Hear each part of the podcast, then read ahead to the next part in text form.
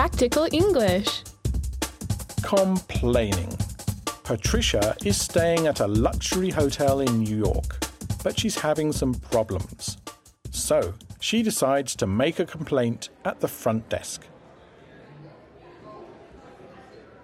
Hello, madam. How can I help you? I'd like to speak to the manager, please. I want to make a complaint. Oh, I'm sorry, but the manager is out at the moment. Can I help? Let's see. I booked a room with a double bed, but the room you gave me has a single bed. Oh, well, that's easy to sort out. I can put you into room 459, which has a double bed. Uh, was that all? No, not even close. I ordered room service for lunch today, and when it came, I found a hair in my soup. Oh dear. I'll speak to the chef straight away. Um, to make it up to you, here's a voucher with a free lunch in the hotel's fine dining restaurant. That's the least you could do.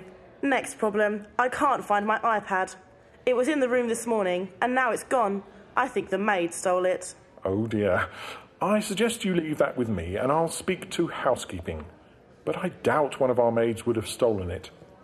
Uh, Have you got the serial number? If you have, we can get a police report. You'll need it in order to claim the money back from your insurance company. Um, yes, I think it's in my bag.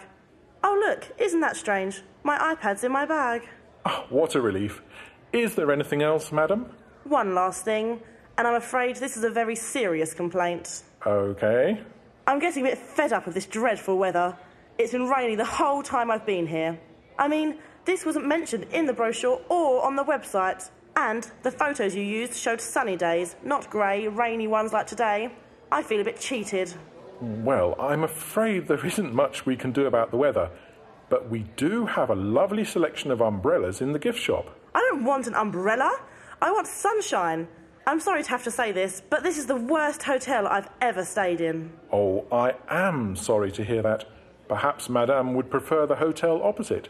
I hear they have excellent weather.